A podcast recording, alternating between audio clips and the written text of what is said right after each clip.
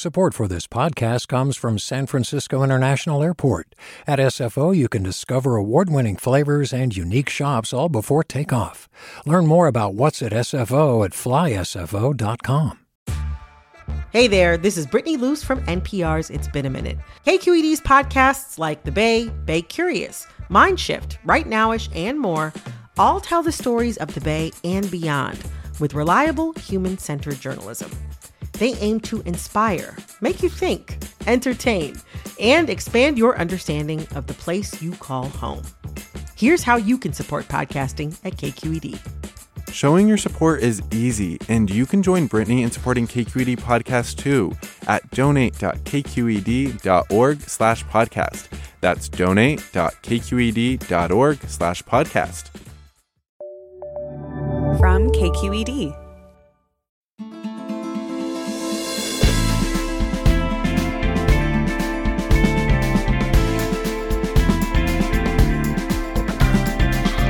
From KQED in San Francisco, I'm Alexis Madrigal. Clearview AI is, by pretty much all accounts, privacy advocates' worst nightmare. A small team, working covertly, scraped photos from all over the internet.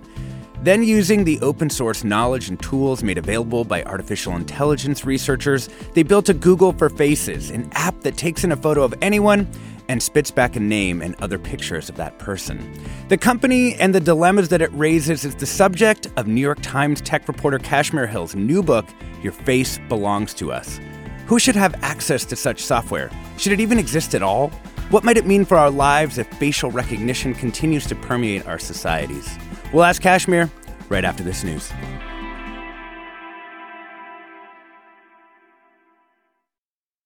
Welcome to Forum. I'm Alexis Madrigal.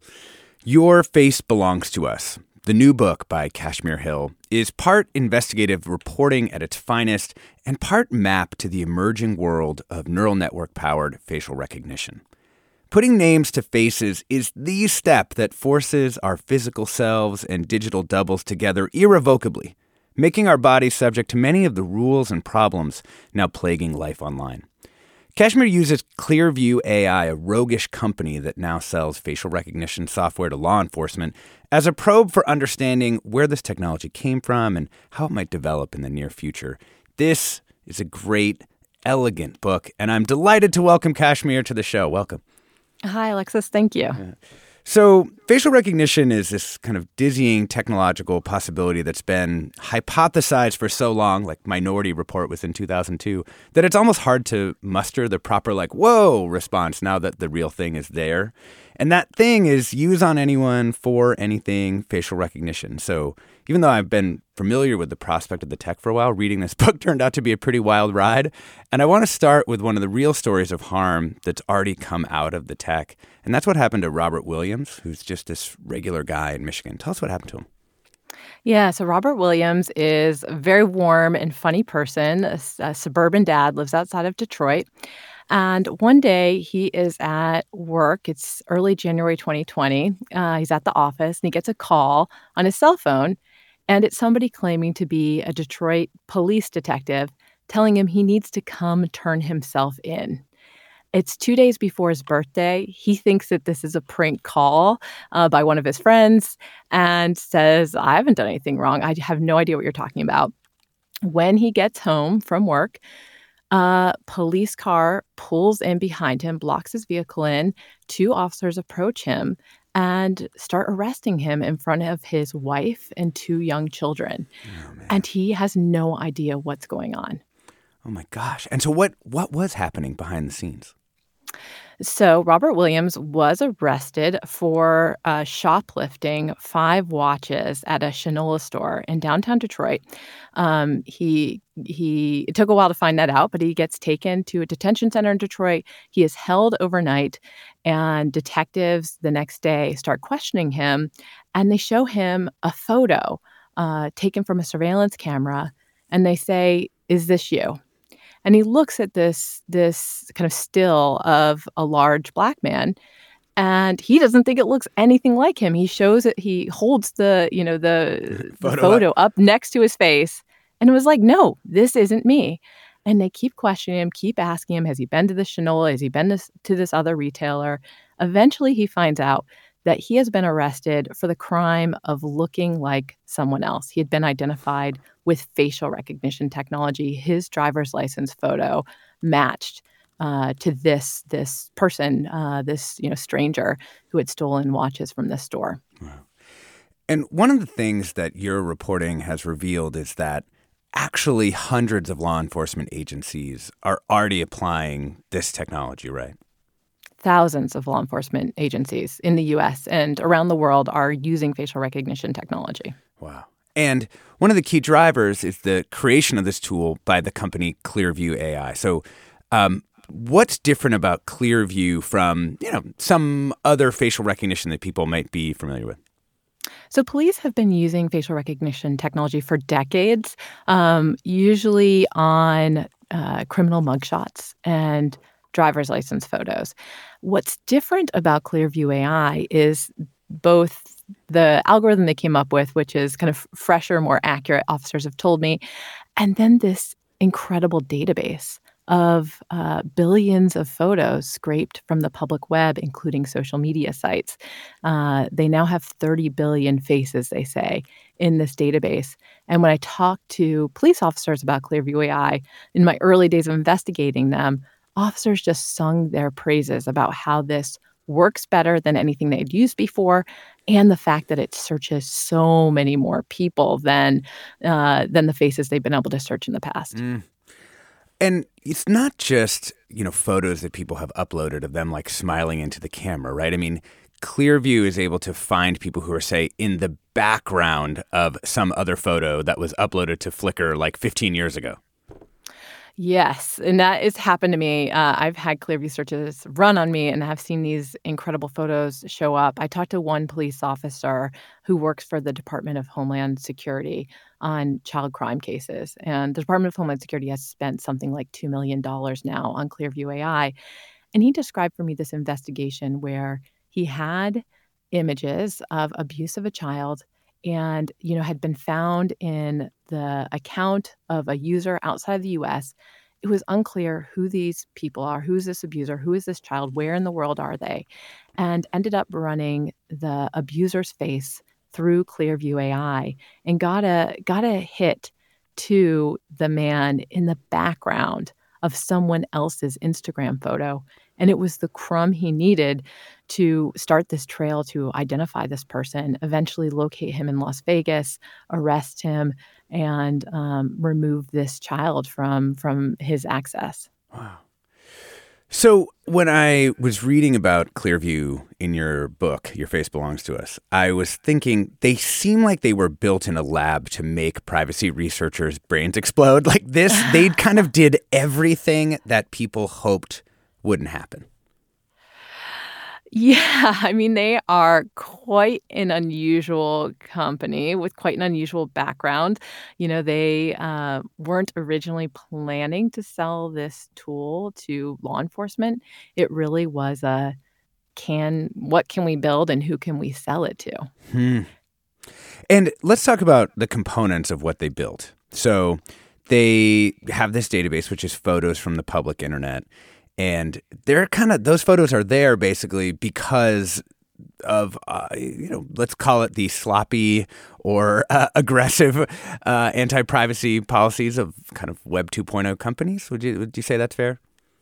Yeah yeah. I mean one of the first places that they scraped was venmo um, you know, the social uh, social payments network, and uh, it was funny. Uh, the the the kind of technological mastermind behind Clearview AI, a man, a man named Hoan Ton-That, told me, you know, it, he noticed that privacy advocates were annoyed that Venmo was public di- by default, uh, and that it was great for him because Venmo on their homepage had this little widget that would show real time uh, like uh, interactions between its users and it would have their profile photos and you know what they had just paid for paying a friend and he had this internet scraper that would just visit the homepage all the time and pull down these photos every you know every couple of seconds and it was one of the first uh, uh, first big places, you know, where he got faces, and and yes, it really taps into this idea that these tech companies kind of encouraged us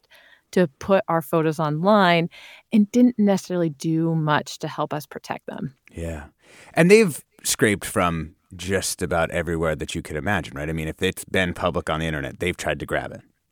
Yeah, I mean, LinkedIn, Instagram, uh, maybe your employer's website, educational sites, Flickr. There are millions of websites that have been scraped and wound up in their database.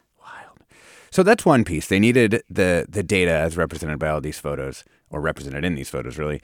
But then they also were able to make use of a lot of the kind of AI papers, research, and actual tools, right? That the big, both big tech companies, you know, your Alphabet, your Facebook or Meta, right? They've all changed their names since this research began. But all these people working on these things were, were not just making, you know, the ideas available, but also the actual like kind of tool sets to do this kind of uh, machine learning. Yeah, I mean, when I first found out about Clearview AI in you know uh, the fall of 2019, it was kind of astounding what they had done, and experts I talked to about it were kind of horrified that it had happened. And people I talked to, and I myself thought it was a technological breakthrough, you know, that this little company had built this facial recognition app that could identify, you know, just about anyone and find all these photos of them online. But in the research I've done since then and the research I did for the book, I found out actually that Facebook and Google had both uh, developed this kind of technology internally and decided not to release it. And that what Clearview AI did was more of an ethical breakthrough than a technological one. They were willing to do what other companies weren't uh, willing to do. I mean, there is that incredible quote in the book where uh, Hoan Ton-That, the one, the technical co-founder of this company, says like, "It's going to sound crazy, but you know that I just kind of Googled like, how would you build a facial recognition software to identify?" yeah, but then that's what he did, basically. Yeah, the building blocks for building a technology like this are kind of out there. And this is happening. I, I, I think facial recognition technology is a useful story to understand because this is representative of artificial intelligence more generally. Mhm. You know, these technologies are being open sourced. They're more accessible than they've ever been before. You know, if you have technical savvy, you have all of this information on the internet and you can pair it with these algorithms that are in, increasingly kind of being shared within academic community openly and more and more i think we're going to see that the kind of most radical actors are the ones that are pushing the boundary and kind of uh, determining how it's getting used and it's going to be in ways that make us potentially uncomfortable Mm.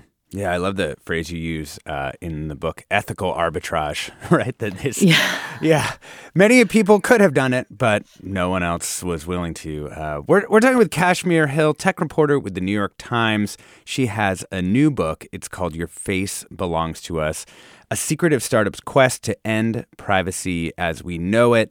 If you've been following some of her reporting, it's about the company Clearview AI.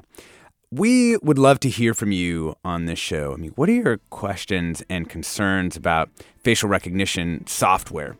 Maybe you've even used facial recognition software on yourself or somebody else and found uh, things that disturbed you. Feel free to uh, give us a call, tell us that story. The number is 866 733 6786. That's 866 733 6786. The email is forum at kqed.org. You can find us on Instagram, on Twitter, on threads. We're KQED Forum. Stay tuned for more. Kashmir Hill.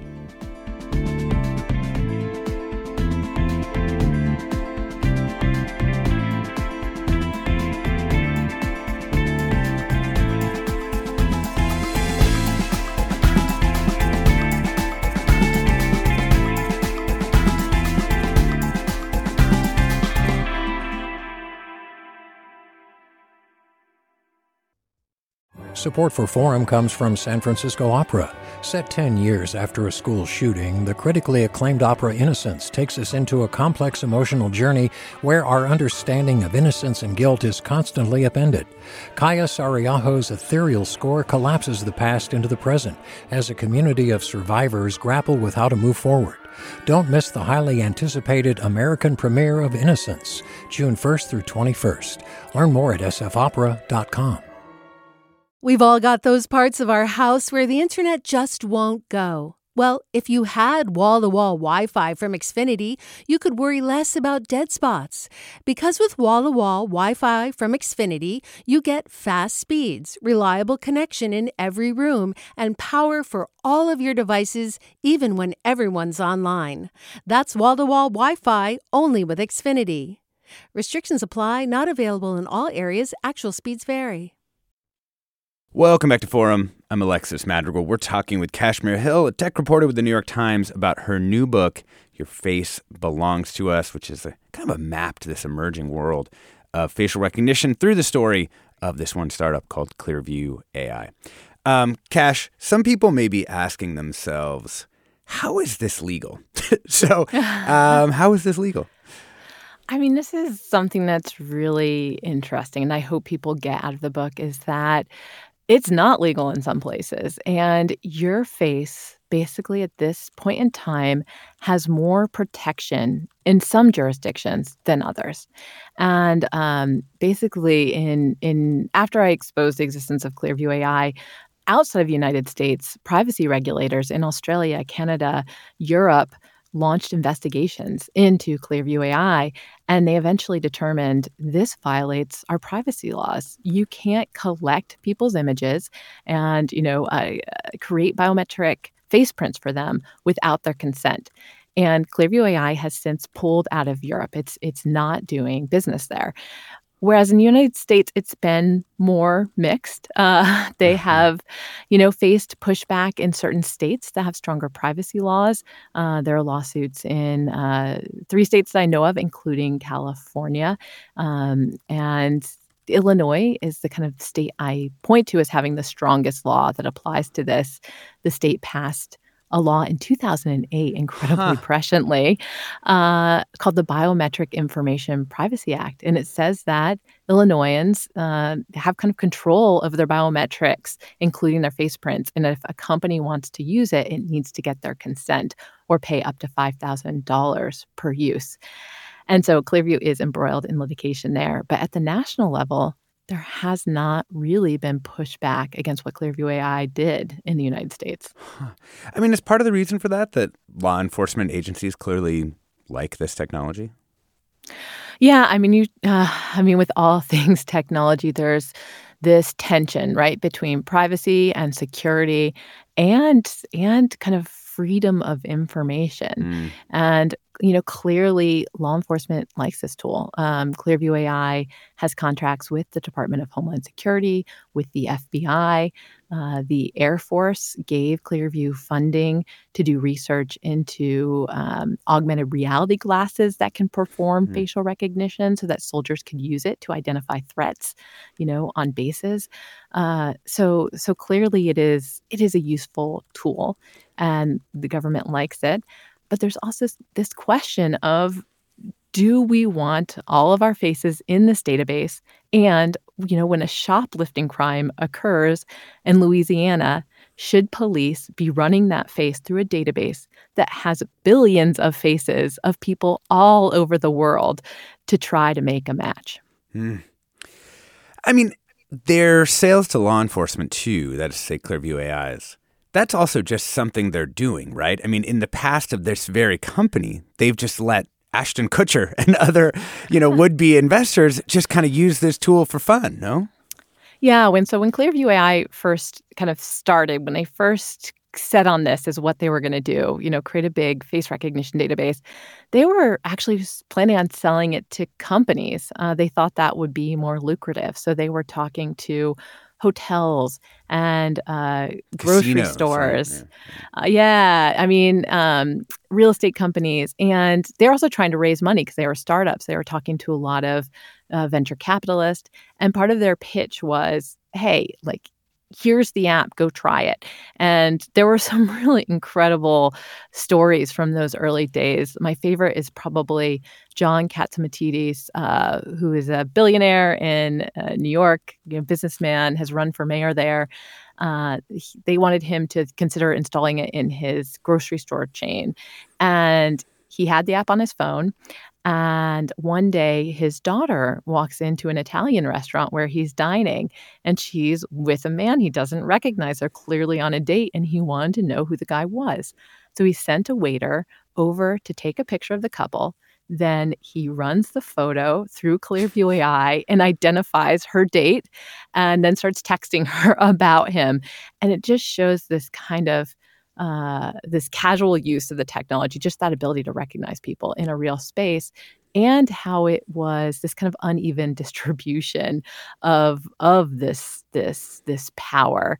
Uh, it just reminded me so much of William Gibson, the science fiction author, who has said, you know, the future is the future is here. It's just unevenly distributed. Right, right, right, right. And I mean to be clear, like other people could build maybe not exactly this system, but they could build something that has at least some portion of the capabilities of this tool, right? And they have. I mean, there is there are public face search engines. Uh, one that I have written about uh, called pimeyes.com, and it doesn't have as robust a database as Clearview AI, but it has done the same thing. It's scraped the web of public photos and, you know, you can go there right now and you're supposed to only upload your own face. It's supposed to be a way for you to find out which fo- what photos you have online that might be out there. But I have a subscription. It's $30 a month and I can do 25 searches a day.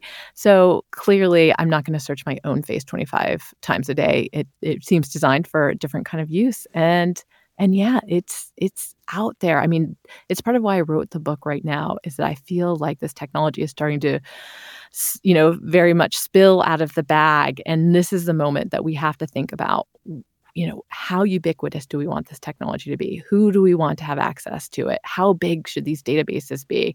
Because now is the moment to constrain it until it is just everywhere and we can't claw back the kind of worst and creepiest uses yeah, I just ran myself through there. One thing that's impressive is it gets bald me and not bald me, right? I mean, it's able to to find you through time, right? These these searches. Yeah. So I was doing um, PimEye searches on people who pre ordered the book if they wanted me to. and so I had this one person, um, I ran his photo. He actually works in the privacy space, and it brought back all these profiles for him, uh, you know, very professional photos that he'd put out there knowingly. But then there was a, a tiny little version of his face where it looked like he was in a crowd. And he said, Can you tell me about that one? And so I click through, and it is from a website called Gay Newsletters. So pretty mm-hmm. revealing as to his sexual preferences. And he's in this kind of uh, like a almost his face is almost blurry. He's in this photo in a crowd watching a kind huh. of risque dancer. He had no idea that photo was taken. He had no idea it was on the internet. And he was just really shocked uh, that it was out there and that, you know, this kind of public face search engine could find that. Um, let's bring in our first call. Let's bring in uh, Dave in Los Gatos. Hey, Hi Dave. there. Welcome. Um, this is a fascinating topic. Thanks for taking my call. Uh, I'm an intellectual property lawyer, um, and I'm dealing with questions about uh, training AI, for example, and training machine learning algorithms and things. So this is a timely topic, and it's fascinating. Uh, my question is, um, a lot of foreign jurisdictions seem to be ahead of the curve um, in re- regulating things like this, and then doing so more effectively than the U.S. probably will, even if we eventually get around to it. Like the general data protection regulation in Europe, for example, and Australia, as you mentioned earlier. Um, so I'm wondering how we could think about potentially trying to regulate this at a federal level or a national level.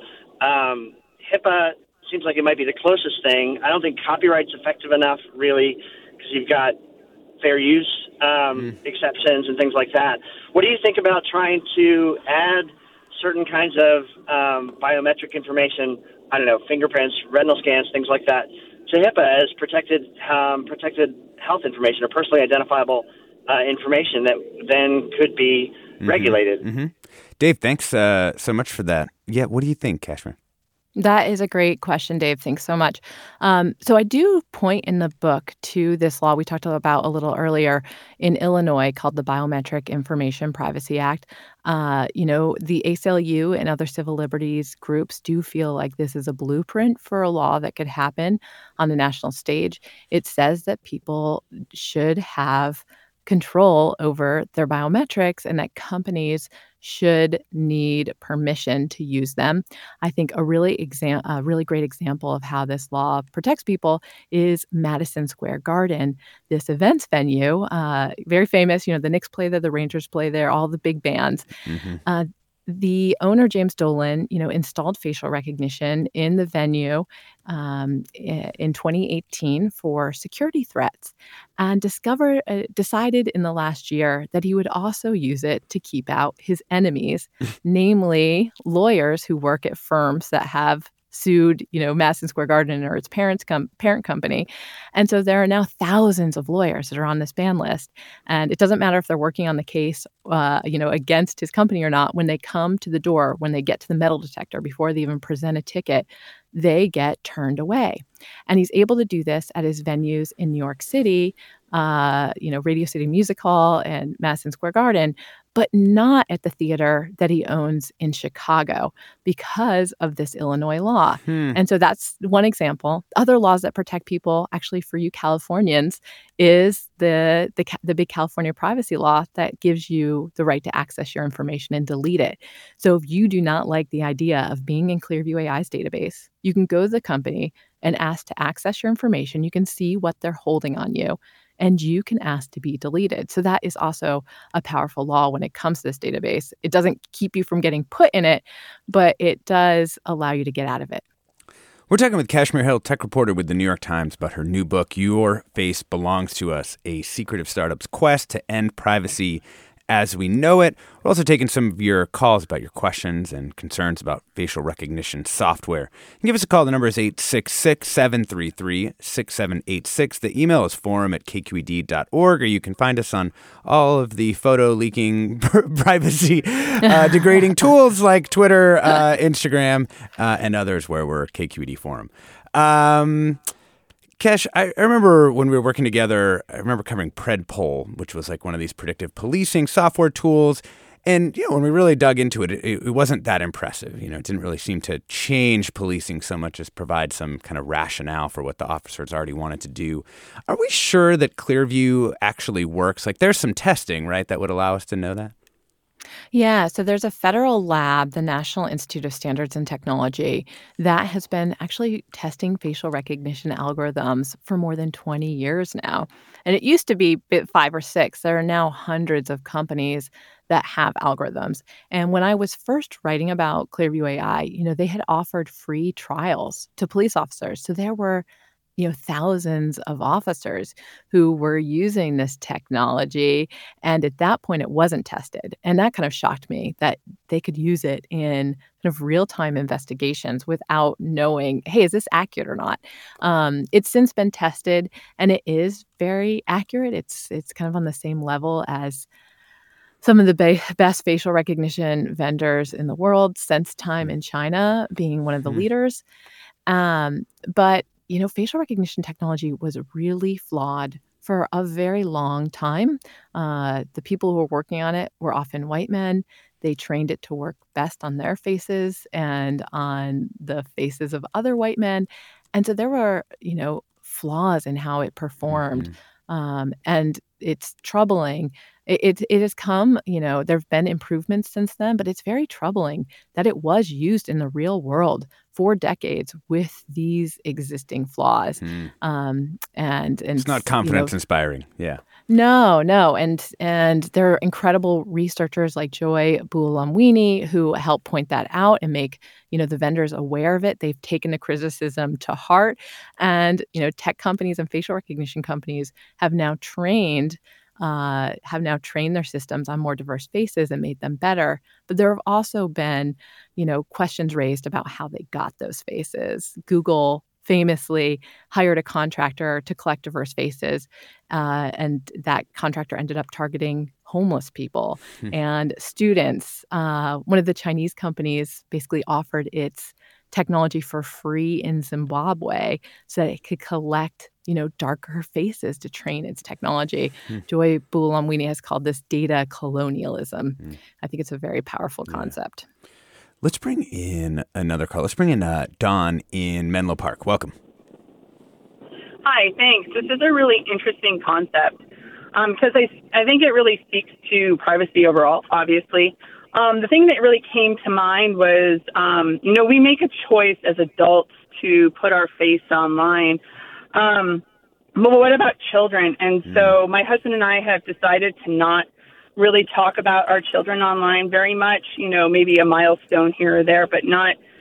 We're not blasting the world with their faces, and certainly not their names. And it's really concerning to me that there are organizations and apps and startups trying to make money off my well my face and certainly my children's face um, without regard for their safety because I can certainly see you know as maybe a slightly paranoid parent that uh, a nefarious person would use this to mm. exploit children um, and do bad things. So I don't know if you've looked into the safety concerns, especially as regarding minors yeah. and and um, uh, vulnerable populations, even vulnerable adults. Um, so if you could speak to that. Yeah, Don. Thanks. So much, Don Menlo Park. Um, great question. I mean, how do you think about this for your own kids, Kash? Thanks, Don. Yeah, I, I definitely think about this as a parent. Um, I actually ran my then five year old's photo through PimEyes, and there was a hit for her. Um, a photo uh, came up, and I was surprised because I thought facial recognition technology didn't work that well on children's faces, mm-hmm. but it did find her. And PimEyes does have a way to remove results, which I did. Um, and I've actually been talking to parents about this, and specifically influencers, you know, on TikTok, mm-hmm. who are in many uh, instances kind of turning their children into content. It's, you know, part mm-hmm. of the appeal. And there has been this real backlash on TikTok uh, in over the last year of parents uh, maybe becoming aware of these technologies mm. and realizing that the footprint they create for their child may come up in a future search of their face. And so, yeah, I mean, I talked to somebody at Facebook who worked on privacy there, and he said, I never post photos of my children to the internet. And I was like, well, I put, you know, I do, but on private accounts, he says, not even then. I just do not put photos hmm. of my children on the internet. And so I, I think it's hard for parents because we want to share just yeah. the beauty of these moments with our kids. And I personally still post photos of my children privately for, you know, networks of my friends, for my family members. But I, I do think that yeah. to protect your your children and even just their kind of right to create their own online footprint um, that it might be wise not to be posting them publicly because it, it will be findable. Well, and it kind of drives at the idea that privacy is not really only an individual responsibility, right? That it's kind of collective, not just your parents, but your friends too, right? I mean, if you're with these kinds of technologies that we're talking about, if you're in the background of a friend's photo who posts a lot on public stuff, then you will be in Clearview's uh, database, right? It's not something that you alone can control.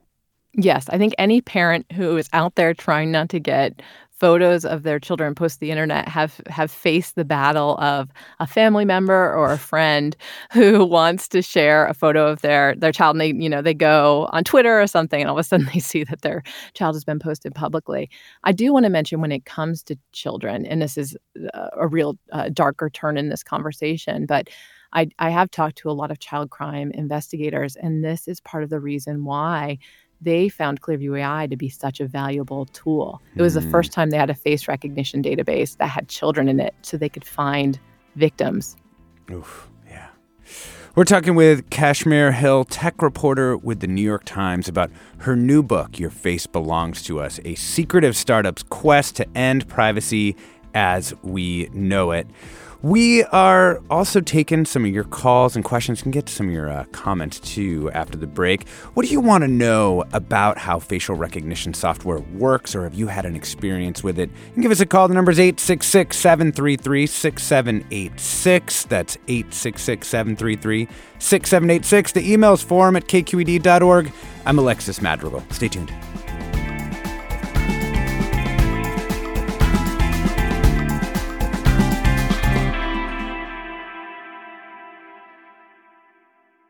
Support for Forum comes from San Francisco Opera. Set 10 years after a school shooting, the critically acclaimed opera Innocence takes us into a complex emotional journey where our understanding of innocence and guilt is constantly upended. Kaija Saariaho's ethereal score collapses the past into the present as a community of survivors grapple with how to move forward. Don't miss the highly anticipated American premiere of Innocence, June 1st through 21st. Learn more at sfopera.com. We've all got those parts of our house where the internet just won't go. Well, if you had wall to wall Wi Fi from Xfinity, you could worry less about dead spots. Because with wall to wall Wi Fi from Xfinity, you get fast speeds, reliable connection in every room, and power for all of your devices, even when everyone's online. That's wall to wall Wi Fi only with Xfinity. Restrictions apply, not available in all areas, actual speeds vary. Welcome back to Forum. I'm Alexis Madrigal. We're talking with Kashmir Hill, tech reporter of the New York Times. She's got a new book out called Your Face Belongs to Us. It's really a map of this emerging world of facial recognition technology.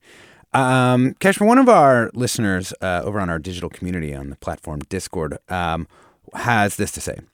Privacy will be a thing of the past, right down to the most intimate, granular level. Everyone will be exposed from the ballot box and shopping list to your bathroom and bedroom peculiarities, all be known to anyone who wishes to know it, most often in glorious video.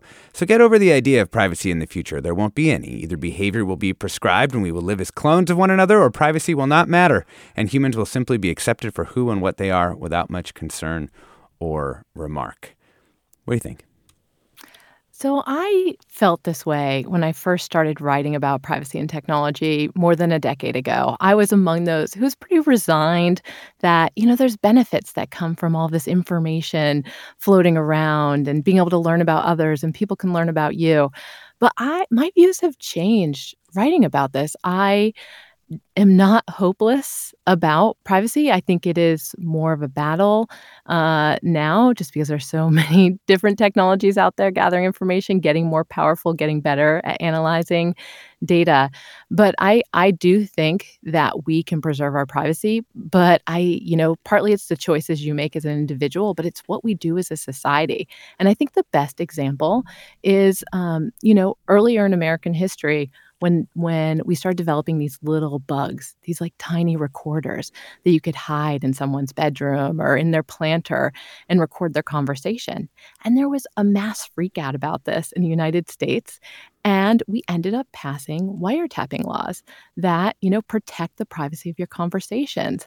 And this is the reason why the millions of surveillance cameras that surround us in our modern life in America only watch us and don't listen to us. Hmm. You know, we can make choices to preserve our privacy. We can constrain the technology. We just we have to choose to do it. So interesting. Um, I, you know, another listener wants to know, um, you know, when scientists built fingerprint technology, the FBI and government, quote, took it as a matter of national security. How have things changed? Like, how's, and I would even extend that to say, like, how do you see a fingerprint or some other biometric as being distinct from, you know, your face print? Well, um, so I mean, fingerprints aren't collected about everybody, right? I mean, uh, fingerprints were collected from originally just you know uh, people who were arrested or criminals uh, then it extended to members of the military there's kind of this this creep where it got larger but you know we're not all fingerprinted um, we are starting to be. I think if you do TSA pre-check, you tend to like give a fingerprint to do a background check. Mm-hmm. Um, but these things tend to start with with groups that we're kind of comfortable having less privacy. And that is certainly the case with facial recognition technology. When the government first started building its database, the FBI was building a database, it was just going to be criminal mugshots. And, you know, I watched these old congressional hearings where they said, you know, we're not interested in just anybody, any old American going about their life. We just want to be able to track the faces of kind of known criminal offenders. And then a few years later, they started including driver's license photo databases in some in some in some mm-hmm. states. And then Clearview AI comes along and it creates this huge database that's, you know, almost everyone in the world, as many people as they can get off the internet, and they start selling it. And and this is a concern that a lot of civil liberties activists have that that these companies like Clearview AI, other surveillance technologies, are creating these huge databases of information that would probably be unconstitutional if hmm. the government created it. And then they're selling it to the government. So it's kind of a workaround the Constitution and a warrant requirement that might have existed. And Clearview is, yeah, part of a, a larger trend that. It's like when uh, the government buys location data from exactly. phones, right? Yeah. Exactly, it's the same thing with location data, um, and so there's there's a lot of concern about that, and just this this kind of need to revisit constitutional protections when so much of the surveillance state is now being privatized. Hmm. Let's bring in an interesting question from uh, Kazuko in El Cerrito. Welcome. Hey, thank you for taking my call. Um, I was just wondering, how does it work if one is twins or hmm. triplets for that matter. oh, yes. You are not, you know, if we just let this technology be unconstrained, it will be very bad if you have a bad twin. uh, I actually, uh, one of the people I was talking about earlier, Madison Square Garden, put all of these lawyers on a ban list. And one of them I know he has a twin. And so when his twin tries to go to a Knicks game, he gets pulled aside. He oh, asks wow. for his ID and he'll say, you know, it's not me. That's my twin. Um, please let me in. And it has worked. But but yeah, I mean, right now we're we've mostly been talking about government use of this technology, but a lot of companies are starting to um, use facial recognition technology to fight off shoplifters. You know, kind of known people who have been problem causers in their stores, and that is something I wonder about, especially seeing the way that Madison Square Garden turned mm. the technology on its enemies you know, it could usher in this new era of discrimination where companies have your face on a list because you wrote something bad about them on Yelp, or you tweeted something nasty about them, or they don't like your politics, or they don't like that where you work. Um, so that is something where, again, where I think we need to regulate this technology because those protections are not in place right now. Mm.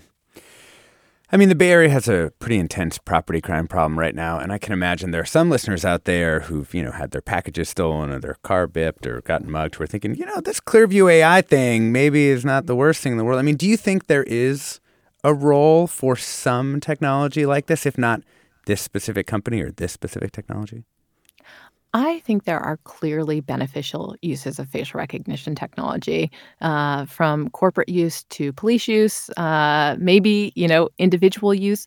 I just think that we really need to choose what we want it to look like and that we shouldn't have to if we like some uses of facial recognition technology we shouldn't have to just accept the whole package and just accept that it's going to be ubiquitous that's happening to us all the time you know that's it's on cameras we're tracked everywhere we go. I, I do think that there's a spectrum of uses and we we should choose what is reasonable what's appropriate and what's you know, uses that don't let it become this chilling dystopian panopticon where you feel like everything you do in the real world c- could come back to haunt you. You know, I, I also think for for people who might be thinking like, oh, what are the odds that this like could, you know, that like your political affiliation could come into play here? Seems like a good time to bring up the founders of Clearview's connections to really kind of the hard right in the United States. Yeah. So the the people who started this, Hoan Ton-That was kind of uh, the technical co-founder. You know, was one of those tech dreamers. Uh, grew up in Australia at 19 years old. Moved to dropped out of college and moved to San Francisco because he wanted to make it in in the tech world. It was 2007. He started making Facebook quizzes. He moved on to making iPhone games and was kind of like, you know, liberal in the San Francisco sense, played in bands, grew his hair long. And then at some point around 2015, 2016, moved to New York and really kind of joined that Trump wave, became very conservative. Uh, and the seeds of Clearview AI were actually in the Republican National Convention when Trump was becoming the candidate. The uh, two people that, Hoan Ton-That and a friend were there. They met Peter Thiel. He ended up becoming one of the, he became the first founder in Clearview AI before it was called Clearview AI, gave them $200,000. First investor. First investor. Yeah. first investor. They wouldn't exist probably without that first $200,000. And they were at the Republican National Convention. And according to this person that Hoan Ton-That was with, Charles Johnson, who was very involved in the early days, kind of known as Chuck Johnson on the internet, he said that they were at this, you know, walking around, there's all these people and they wanted to know kind of who is a friend, who is a foe, how useful it would be if you could just kind of point your phone at someone and know uh, you know, who they were, they actually had this interest in kind of physiognomy and phrenology. The idea that you wouldn't just know who they were, but from the features of their face, whether they might have criminal tendencies or, you know, be somebody likely to cheat on you, um, or might even say how intelligent they were. I mean, some of the early ideas were were very shock were very shocking to me. Hmm. And I mean, I, I, guess one component of this that seems significant is that yeah, a lot of people are worried about the democratic future of the United States after the 2024 election. And you've got this tool that, used in particular ways, seems like it really could have a chilling effect on demonstrations and other kinds of things. I mean, you think about how many demonstrators showed up at, at different events uh, and like Trump rallies and things. If you deployed this technology, to, to to find out who those people might be before they got to the event. It seems like it could have a chilling effect on that kind of that kind of speech. Yeah, I mean, interestingly, the the the path of Clearview AI, um, you know, Hoan Ton-That does disavow those kind of early views he had about physiognomy, and says now now that he's apolitical. And Clearview AI was actually used uh, uh, after the January sixth um, hmm. kind of attack on the Capitol. It was used to identify some of the the rioters there. Uh, and so that that kind of political journey was interesting for the company. But I could not help but think back to my early days investigating Clearview AI when the company did not want to talk to me. And I was having to find police officers who would tell me about using the app. And the company actually was tracking me and they put an alert on my face uh, so that anytime a police officer um, uploaded it, they would know and they blocked me from having results. And so I do know, you know, Clearview AI can can decide who can be found and who can't be found. And I think with any technology, you know, it can be used for good things, it could be used for bad things. But to trust the technology, you have to trust the people using it. And I came away from this book um, not exactly trusting these people. I mean, with a book like this, usually, you know, at the end, you might say, here are the future possible things that could go wrong. And I didn't really have to do that with this book because I could just point to China and Russia, yeah. where they're further ahead of us in the application of facial recognition technology and they are using it for some pretty dystopian things. I mean russia has used it to identify uh, you know protesters against the war in ukraine and then they'll get tickets for unlawful assembly. China uses it from everything from identifying you know protesters in Hong Kong and Uyghur Muslims to uh, naming and shaming people who wear pajamas in public, using it to control how much toilet paper people take in, in a Beijing public example. restroom. Yeah. I mean, when you have a technology like this, if you don't regulate it, if we don't make very conscious decisions about how it can be used, it could be such a weapon of hmm. control. Mm.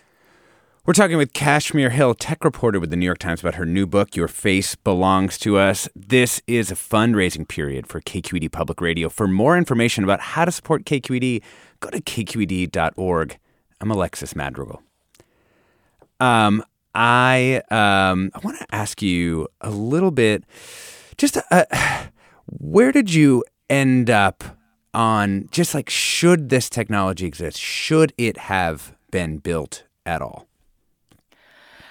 Ooh, um, I mean, I talked to all these engineers and scientists who have been working on this for decades and decades.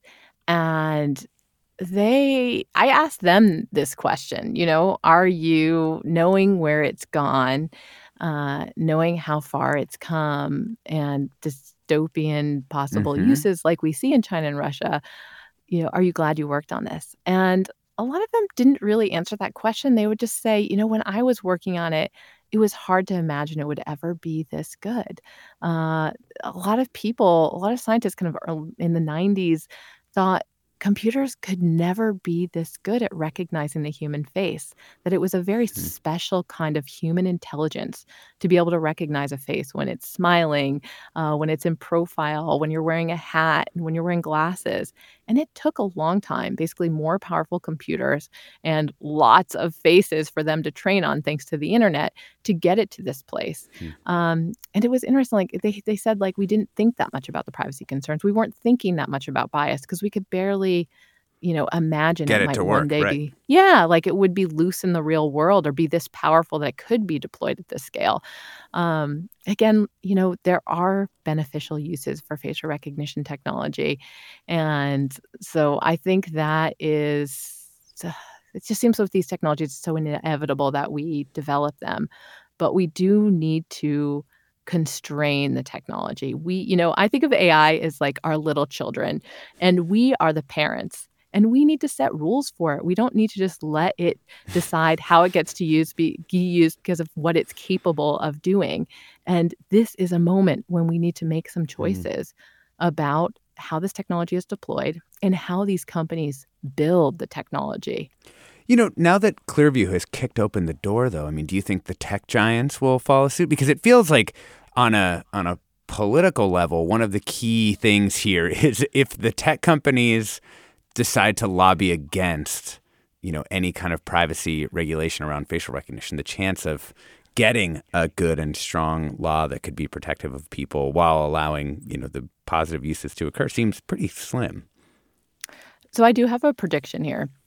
Um, you know, uh, at Meta or Facebook, whatever we're calling it these days, the chief technology officer, Andrew Bosworth, has specifically talked about his admiration for facial recognition and has said that he would love to put these capabilities in the augmented reality glasses that the company has been building now uh, for a couple of years and has said, you know, we, we're a little bit, you know, basically this is a couple of years ago, but he said we're a little afraid to, it might be illegal.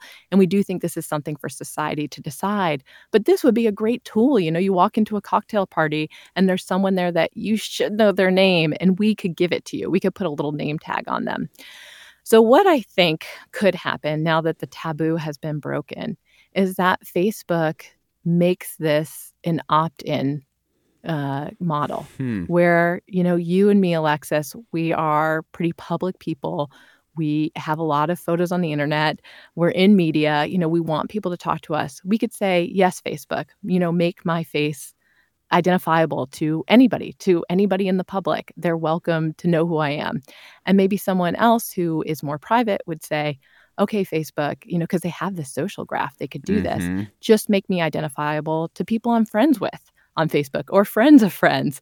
Or maybe you could say, you know, you don't opt in at all. You don't choose to be recognizable. But I could absolutely see the kind of models of privacy and publicity that we've developed online basically make that leap to the real world, which sounds kind of it sounds good, right? Like you could consent to do this. At the same time, what happens then to people who opt out, people whose faces can't be identified? What would we think about the people who choose privacy? And I often have seen in my coverage of this that people who choose privacy get kind of punished in in in in subtle ways and sometimes uh, less subtle ways. Right, because people end up being like, "Well, why are why are why are you hiding from the internet? You know, why why can't I find your profile on X or Y? Right? It seems somehow suspect once everybody else has already made that decision. I always think back to when Google first rolled out its Street View cars and allowed people in Germany to blur out their houses if they didn't want them to be on the internet. And the people who blurred out their houses ended up having activists show up and egg them and left note left notes in their mailboxes that said Google's cool. Oh man. Thank you so much, Kashmir Hill, tech reporter with the New York Times, for joining us. Thank you, Alexis. So fun. Uh, Kashmir's new book is Your Face Belongs to Us A Secretive Startup's Quest to End Privacy as We Know It. Really excellent book, great journalism. I'm Alexis Madrigal. Stay tuned for another hour of Forum Ahead with Mina Kim.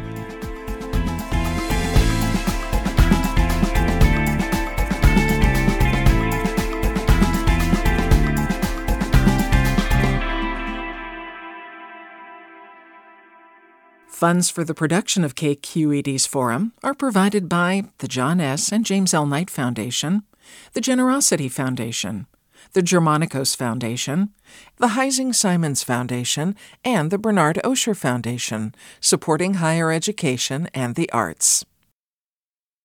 Support for Forum comes from San Francisco Opera. Set 10 years after a school shooting, the critically acclaimed opera Innocence takes us into a complex emotional journey where our understanding of innocence and guilt is constantly upended. Kaija Saariaho's ethereal score collapses the past into the present as a community of survivors grapple with how to move forward. Don't miss the highly anticipated American premiere of Innocence, June 1st through 21st. Learn more at sfopera.com. We've all got those parts of our house where the internet just won't go. Well, if you had wall to wall Wi Fi from Xfinity, you could worry less about dead spots. Because with wall to wall Wi Fi from Xfinity, you get fast speeds, reliable connection in every room, and power for all of your devices, even when everyone's online. That's wall to wall Wi Fi only with Xfinity. Restrictions apply, not available in all areas, actual speeds vary all over the country. We need to improve reading in Wisconsin. Schools are changing the way they teach reading. I'm calling for a renewed focus on literacy. We have gotten this wrong in New York and all across the nation. And it's happening because of a podcast. I think your podcast has changed my life. And I'm going to share this podcast with everyone I meet. Sold a Story investigates how teaching kids to read went wrong. New episodes of Sold a Story are available now.